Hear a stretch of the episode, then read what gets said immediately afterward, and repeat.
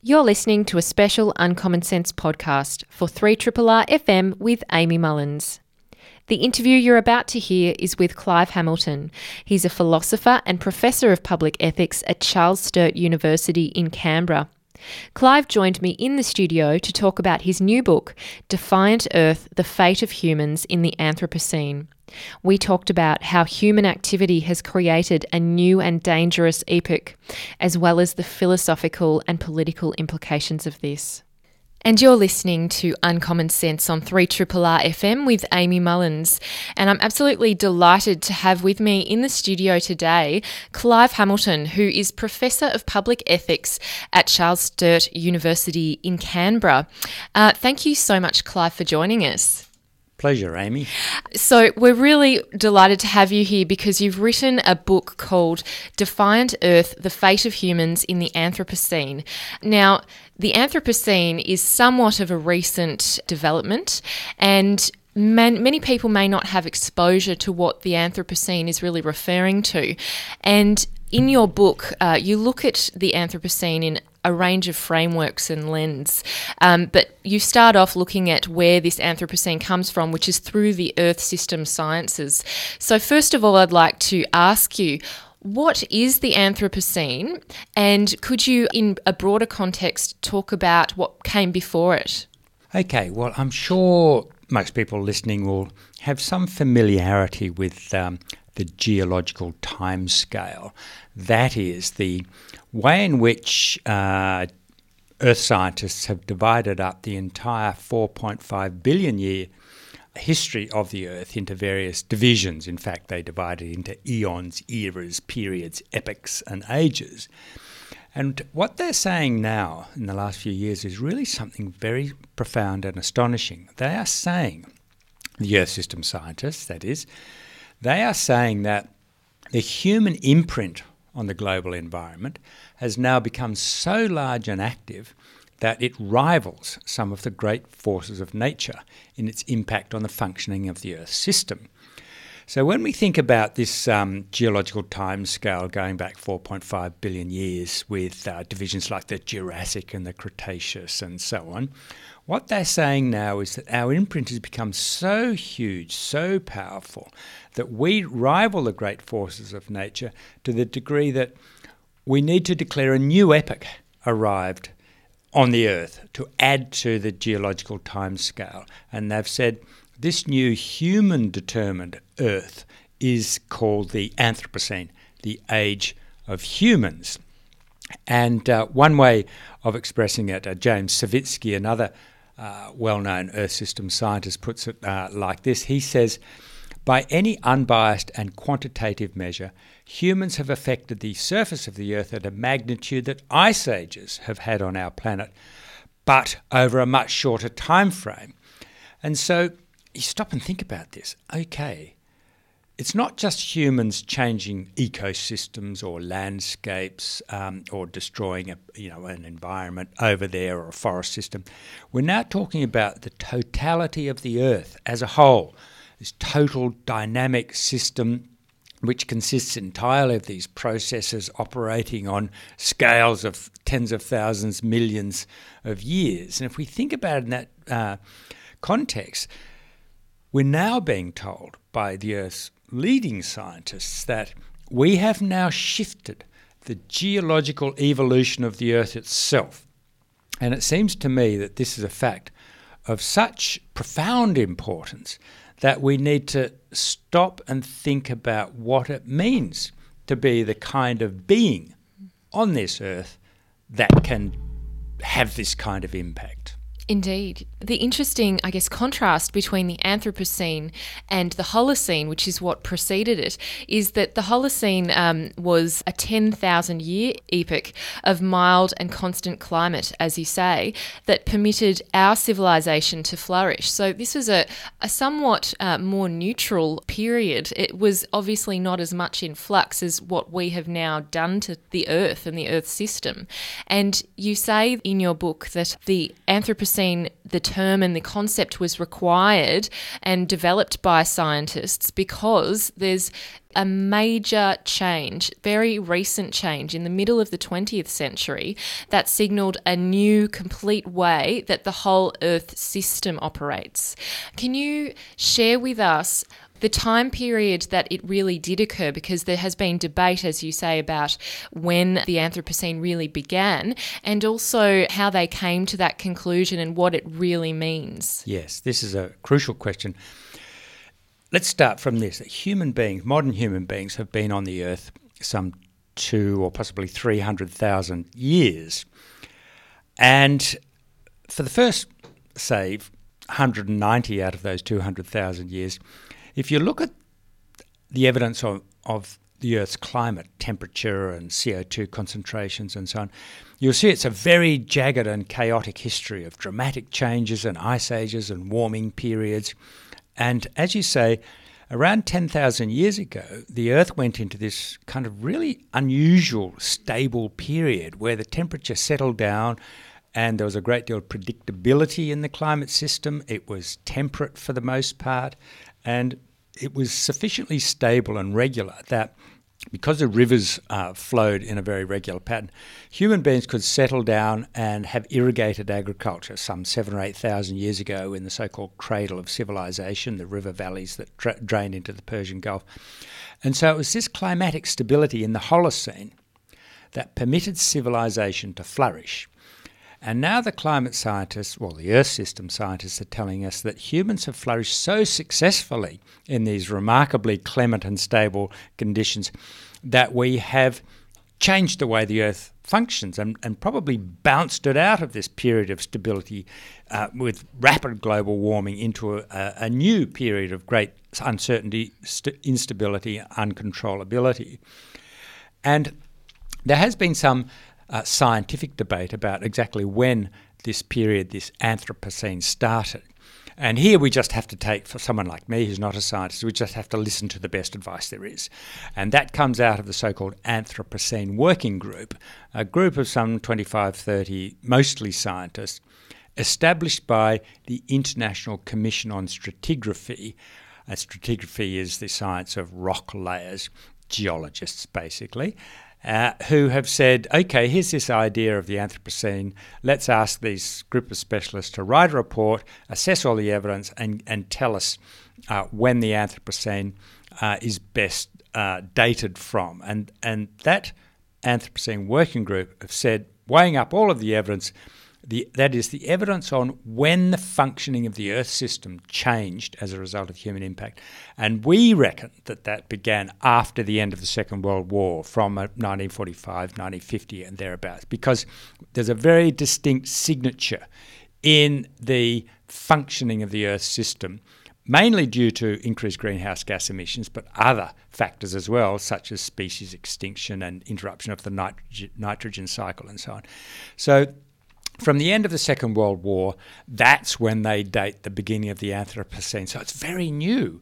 I mean, it's you know in geological times, it's an instant. It's like uh, an asteroid strike. Really, it's it, it's so sudden, and and yet in that last 60, 70 years, the Earth has undergone this extraordinary change. You know, as Syvitski says, it's the equivalent of an ice age, uh, when those great ice masses would come creeping down from the north in the northern hemisphere and cover New York with a kilometre of ice. They're saying that the change that we have brought about on the Earth is in its scale and intensity on that kind of um, that kind of equivalence. It's a very very profound event, a rupture, as I say over and over again in the book. It's a rupture in the history of the earth. And of course, it's a profound rupture in the history of humankind on the earth. Well, you do talk about the history of how we've seen nature and how nature has been, and the forces, the physical forces of nature, have been seen to be blind, somewhat uncontrollable, and they're moving along at their own pace and dynamic. Whereas now we have another actor involved, which is humans, who have become entangled with the earth and the earth's history. Can you expound upon the entanglement that we now find ourselves in? Because you also talk about humanity as a geological force or power, and that we now need to consider its distinctive quality and, as you say, its volitional element, which means it's agentic. Yes. Can you talk more about our agency and our geological power as humans in this context of the Anthropocene? Yes, this is very deep in its implications. In modern times, in the West at least, over the last several hundred years, this idea has emerged, which is kind of entrenched in our thinking about the world, that we have the Earth, the natural world over there, which responds uh, uh, to blind forces of nature. And then we have humankind over here. We have our own history, which responds to human agency, our decision making, um, our activities which are volitional, that is, as a result of our free will. But what we've seen now is that the history of the earth uh, responding to natural for- blind natural forces and the history of humankind converging in the arrival of the Anthropocene, or put another way, the entanglement of the blind, unconscious forces of nature with the conscious volitional force of human beings as a new you kind of can't say force of nature um, because it, well are we natural? That's the question. Are we natural or unnatural? Let's say this new unnatural force uh, becoming entangled with the natural forces of uh, of nature. And so now we have this volitional element entering into the functioning of the earth system. And it means that the earth itself has changed, you know, as we might say, ontologically. That is, the nature of the being, the, the nature of the thing itself, the earth, is different because previously it was composed of and changed in response to these unconscious blind forces. But now we have this conscious force capable of making decisions uh, about how the earth functions. One way of thinking about this is the Earth is almost certain to warm by two degrees uh, over the next, uh, this century or earlier, probably 2070. Depending on what human beings do over the next two to three decades, it could easily warm by three or four or five degrees. And the difference between two, an Earth warmer by two degrees and five degrees is massive, massive in terms of the way the Earth system will function. But the question of whether it will warm by two degrees or five degrees this century is entirely in the hands of us human beings. I mean, we can decide that or that. This has never happened before, of course, in the history of the Earth for 4.5 billion years. There's never been a conscious force that could decide, okay, we'll have this kind of Earth system, no, we'll have this kind of Earth system. Now, we're very bad and hopeless, catastrophic actually, at making these decisions. And we may continue to make appalling decisions that are going to damage us as well as the rest of other living things appallingly. But the fact is, we do have that choice. We can't deny it. And therefore, the nature of the Earth system, its ontological quality, has changed as a result of the arrival of the Anthropocene. So, one of the criticisms of the Anthropocene, the concept of or the term of, is that, as you write, it distributes responsibility to everyone and away from those actually answerable for bringing on the new epoch. And those are those in power who have political power, economic power, and that is naturally tied to capitalism, given that it started in a moment of rapid industrialisation at the end of World War II. And so, naturally, it's also inherently political. And certainly, scientists would not like to think of science as political, but when you add this dimension and, and the timing and the context for this situation, it is political how do we reconcile this responsibility that we all have that is really somewhat benign or it's very hard to actually feel the weight of, the burden and the gravity of as an individual in society? This is an issue that really needs grappling with. There are many kind of critics in the social sciences and humanities who don't like the term Anthropocene because it refers to a generalized anthropos. And they say, well, if you're thinking of climate change, of course, it's rich people in rich countries who are most responsible for it, and poor people suffer most. That's absolutely right, and I've written about that quite a lot in the past. But there are a couple of problems uh, with it, or developments of the idea. One is that at, a, at, a, at that level of practicality and, and politics.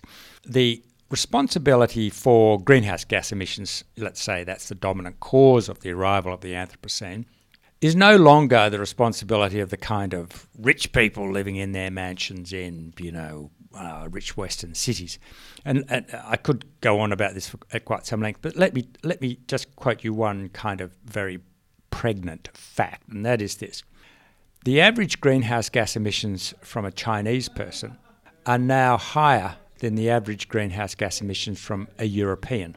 So this complicates the picture enormously. And if Indians had their way, their greenhouse gas emissions would be higher than the average European, and they may well be in 20 years' time. So, you know, it's not a Western phenomenon anymore, it's a global phenomenon. But so that's a kind of pragmatic objection that the, the objection may have been relevant in the 80s, 90s, 70s, 80s, 90s, but it's less and less relevant now. But I want, but there's a different level. Putting all that aside, even you know, it's true about rich people, poor people, and responsibility. I think there's something so big and so profound in the arrival of the Anthropocene. If we think about it on these massive timescales, that suddenly, after 4.5 billion years, the nature of change in the Earth system has undergone this huge transformation as a result of the intervention of a conscious willing being, albeit a conscious willing being with profoundly unequal distribution of power and wealth and so on. And I think that when we get to that, we also need to think of it in terms of humankind. You know, there's something about the activities and the commonality of humankind taken together that demands our thinking and that asks us to think this through philosophically, even theologically. There is something about the nature of human beings on this earth that we need to grapple with, with uh, something about the nature of human beings as such. Well, that's true. You do say that this reconfiguration of human agency in the Anthropocene means we actually need to go beyond Earth system science, which you begin your book exploring, into philosophy, which we've just briefly referenced ontology.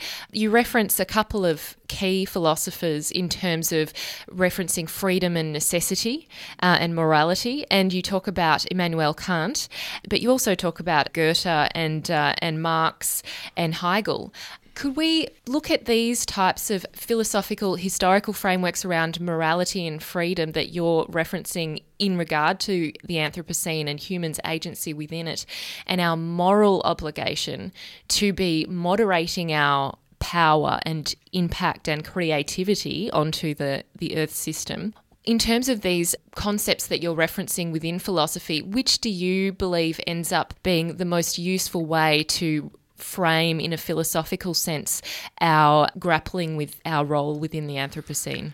I went back to those early modern and later modern philosophers to understand how we had got to where we are in terms of our understanding of ourselves and our relationship to the earth. And this uh, division between uh, the, the, the, notions of freedom and necessity really preoccupied those early, philosoph- early modern philosophers like Immanuel Kant uh, and Hegel and uh, a whole bunch of others. And this was uh, very significant. We don't kind of re- remember it now because it seems such a long ago and we've internalized it so much. But there was a very profound event on Earth or in Europe, let's say, and it was it was called the Lisbon earthquake, and I've forgotten the date now, sometime in the 16th century. And there was this massive earthquake centered on Lisbon that basically destroyed the city and, and a huge number of people died. And a, and a big debate broke out over the next years between philosophers and theologians because there were those who said it's obscene to say that, the, as the theologians have been telling us, that this mass, uh, massive death, this earthquake, was, was an act of God. This just happened. And humans are not the playthings of the gods or God, but we are independent, autonomous agents who make our own history, and sometimes natural events come along and upset our plans. And so the division between freedom and necessity was a very, you know, is really the starting point of all modern philosophy. But what we're seeing now with the Anthropocene is is really a destruction of that idea. I mean, it's completely unexpected, and that is human history and Earth history have now converged, have become entangled. As some group of scientists writing in Nature, I think, put it, they said, the fate of one determines the fate of the other. Now, this, of course, is not a theological question, but, uh, but the merging of uh, the blind natural forces with this new volitional, very powerful force co- called humankind. And so it means that freedom and necessity are no longer separated in the way we once imagined, because what we do will determine, we, the free part of the equation, will determine what happens in the in the natural world, the uh, necessity part of it. And what happens in the natural world, the necessity part of it, now has a profound and increasing impact on the free part of it. That is, on human history, on human life, on our decision making capacity. So, what do we do? How do we think about this? I mean, this is a profound philosophical challenge, which actually I think mainstream philosophy won't confront at all. You know, as always, you have to wait for the old philosophers to die off before the younger philosophers come through with the new ideas and prevail. And I'm hoping that, you know, I've kind of cleared a tiny bit of ground, a clearing in the forest, if you like, and some much uh, cleverer younger philosophers will come along and start opening it up to understand what it all means. But I think the arrival of the Anthropocene is not just a, a scientific rupture, breakthrough, and it's not just a challenge to us as uh, acting moral political beings to do what we must to try to save the earth and ourselves from catastrophe. It's also a profound challenge to philosophical thinking, which might sound abstract and over there, but actually, this philosophical thinking which emerged in the Enlightenment modern period really imbues how we think about ourselves as creatures. You know, we think of ourselves as isolated egos existing inside our bodies. Now you think, well, that's what we are, aren't we? But actually, this is a very new idea, uh, you know, a few hundred years old, and it's a very Western idea, of course. And now we're seeing a challenge to that with the arrival of the Anthropocene. So, what I've done in this book is try to just open up that question, say, wow, I mean, this is big. Let's start to try to sort through what it means. I think it will take years, decades to actually sort it through and to change our understanding of ourselves. But what I'm suggesting is this is just the start. Mm. Well, it's really fascinating because it's really cyclical. It's actually humans are acting upon nature, and nature is then, in turn, as you say, acting back upon humans. And that is somewhat contradictory, as you also say in the book. It's one of the key contradictions is this idea that they're both very powerful and they're both impacting upon each other. You also talk about this idea that humans struggle when a new idea will come along that encapsulates a new dispensation, which people's response will be, oh, well, that's not my view of the world, so I'm just going to ignore that and let it all lie there. It's almost a, a nice, really easy way of putting things in denial land. Mm. And this is really that point. We've seen it in climate change, people saying, oh, well, that doesn't fit with my worldview, the science that we're getting warmer. Well, it doesn't work for me in my framework, in my perhaps enlightenment framework. So I'm now not going to deal with it. You've opened up the ground to discuss and, and confront this. But how do we actually start that dialogue as non philosophers to talk about our role now. And also that, as you say, if not every human is responsible for bringing about the Anthropocene, every human is destined to live in it. So we have no choice. We're going to live in it. And basically, most of this damage is irreparable and will take millennia to be fixed, if, if ever. How do we reconcile now something which is not necessarily optimistic? It's somewhat threatening and it represents, as you say, a failure of humanity. This is, in a way, the hardest question, and I think it's a question that we're going to have to take a long time to answer. And that's not because, well, that's because these things do take a long time. If we think back to the arrival of modernity, say in the 16th, 17th century, and the early philosophers and the 18th century who started to write about this, they represented a profound challenge to the previous European understanding of the nature of reality and the nature of human beings. So they brought a revolution in thinking, which took decades to really sink into the, first of all, to the broad intellectual community and then out into wider society and into the way people in everyday life thought about themselves because the conception of self that the average person has today is nothing like the conception of self that the average person in Europe had 400 years ago. And I think we will undergo a, a, another radical transition as the Anthropocene unfolds and we learn to try to grapple with it and grasp it. And one of the, it has all kinds of implications. I mean, for example, we have to abandon all ideas of living in a utopia. There are no utopias anymore. There's only whether the future is, you know, how intolerable the future is going to be in terms of a changing climate and an increasingly defiant Earth, an increasingly hostile Earth, a Earth that's no longer passive and controllable by human beings, but one that is increasingly fighting back, as it were. And so we're going to have to change our understanding of what nature, of what the environment, of what the Earth is, and therefore how we relate to it. And this is something that our thinkers will have to do for us, but also uh, the popularizers and ultimately how people in everyday life uh, absorb this profound fact about the change in the nature of the earth and the change in the nature of humans. And, and it will take a long time. This isn't a book where you get to the end and there are 12 steps you can do to you know, defeat the Anthropocene or even to live in the Anthropocene. What I'm saying is that of course, we must keep acting and trying to do everything we can, those of us who really understand the threat posed by climate change, for example.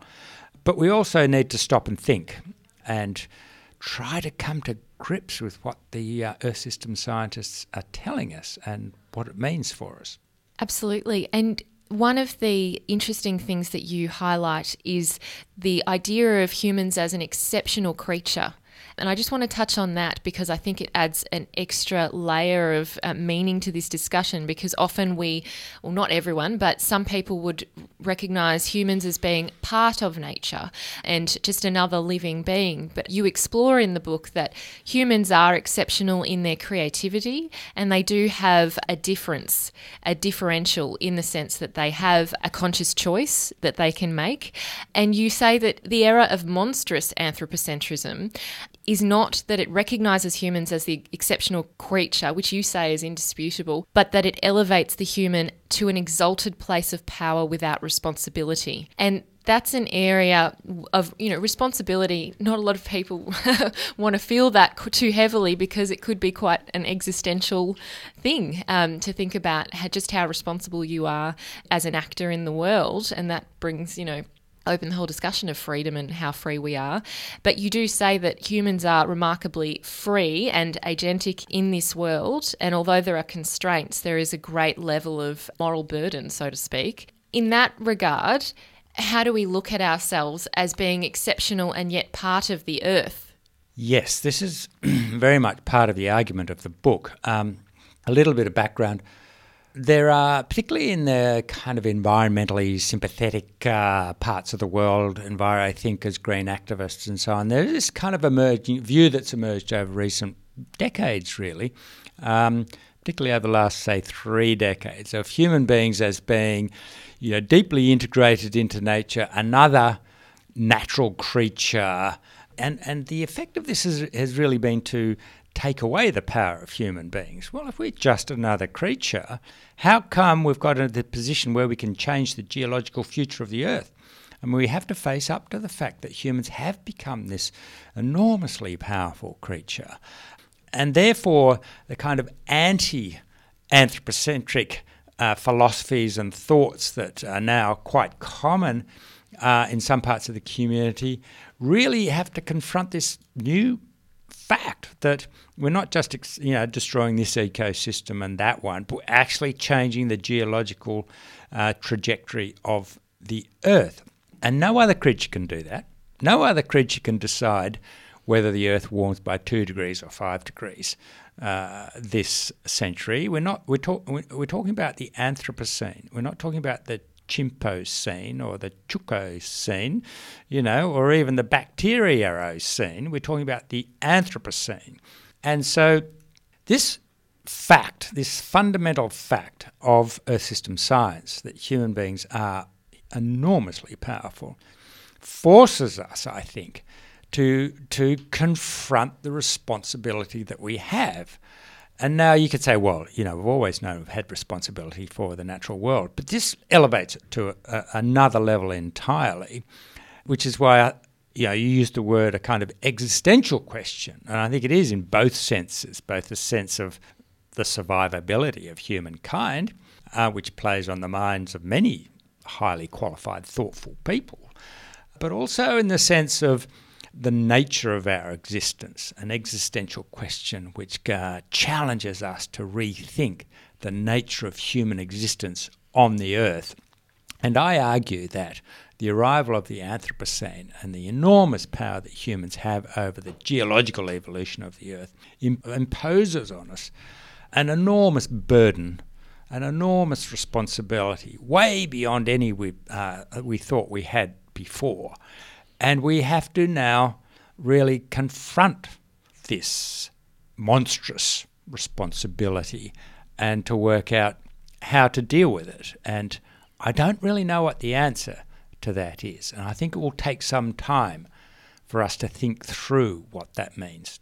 Yes, and you do set out what this decision is that we need to make. You say that we we can either attempt to exert more control, as some would like, and actually deify humans to say that technology will solve everything, and the Anthropocene could be good uh, in the sense that we can even further exert control and influence and power over um, the geological forces of nature, or we could, on the very other end of the scale, draw back and practice meekness. But that would have, as you say, many social consequences and perhaps is not realistic. So, is there a middle ground? Not that I'm asking for that answer, but do you think it's the answer is between those two?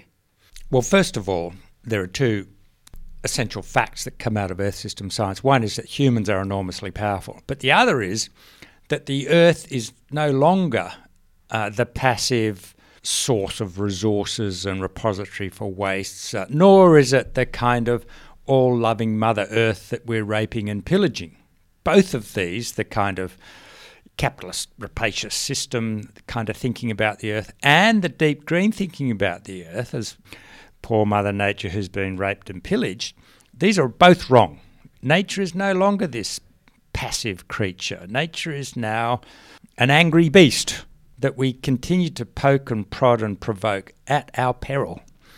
And if we think that, well, the problem is we just haven't used our technology enough, that we can now pacify this angry beast, then I think this is a profound mistake because the earth is uncontrollable. Uh, as a totality, the Earth is just enormously powerful, enormously complex, enormously unpredictable and uncontrollable. And if we think through geoengineering, for example, we can use a great big technology to regulate it to suit our needs, then this is probably the worst mistake we could possibly make. On the other hand, the kind of deep green view is that we just need to learn to walk lightly on the land, withdraw, and so on and so forth. We can't do that anymore it's too late for us to withdraw because we've set the Earth on this new path, the Anthropocene. And it's not going to turn back. We have to deal with it somehow. But of course, in dealing with it, in taking responsibility for what we've done and managing the, t- you know, it's a bit like a nuclear power plant. You can't just walk away from it and leave it there. You have to manage what you've done for thousands of years. The nuclear waste doesn't just disappear. And it's the same with the Earth system. It's not going to go back, it's not going to disappear. We have to manage it. But we have to manage it with a great deal of humility and respect for the power of the Earth system, which can destroy us and so we have to work out ways of managing our role on the Earth while respecting the enormous power uh, of the Earth system and its capacity to, to, to do great harm to us. One of the quotes that you have in this book, which is particularly useful for those listening, is one that you say from Terry Eagleton, where he says, Optimists are conservatives because their faith in a benign future is rooted in their trust in the essential soundness of the present. I feel that that quite nicely summarized what I've taken away from your book is that we can't be too optimistic in the sense of saying, oh, well, that's something for a future period. And of course, things will work out because we have trusted ourselves in technology, and nature isn't this angry beast that we think it is. We think it's this benign, beautiful part of life. It really is something that we need to grapple with and and feel the responsibility, the burden that we have as humans, collective agents. Is that something that you were hoping people would take from it? And were there other things that you you really wanted people to take away from your book? I think, Amy, you've captured it very nicely. Is to try to understand the profundity of what's happened, of what we've done, of uh, what we've become, and to think deeply about it. And there's a kind of, in a way, it's a call not to act, uh, in the sense that leaping to action can be a way of avoiding thinking.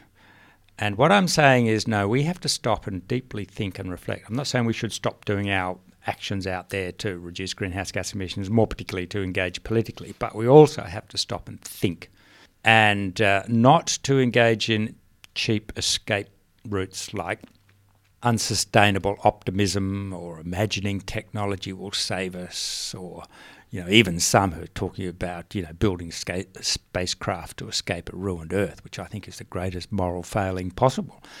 Um, if we can't look after this Earth, do we deserve to be given another opportunity to ruin another Earth? So, yes, what you say is quite right. And uh, the Terry Eagleton quote is, uh, I think, very germane because it's really a call for us to face up to, confront, and reflect on the profundity of what is now happening. Thank you very much, Clive Hamilton, um, for joining us and for making me, and I'm sure everyone else, think very deeply about this. It's been a pleasure. Thank you.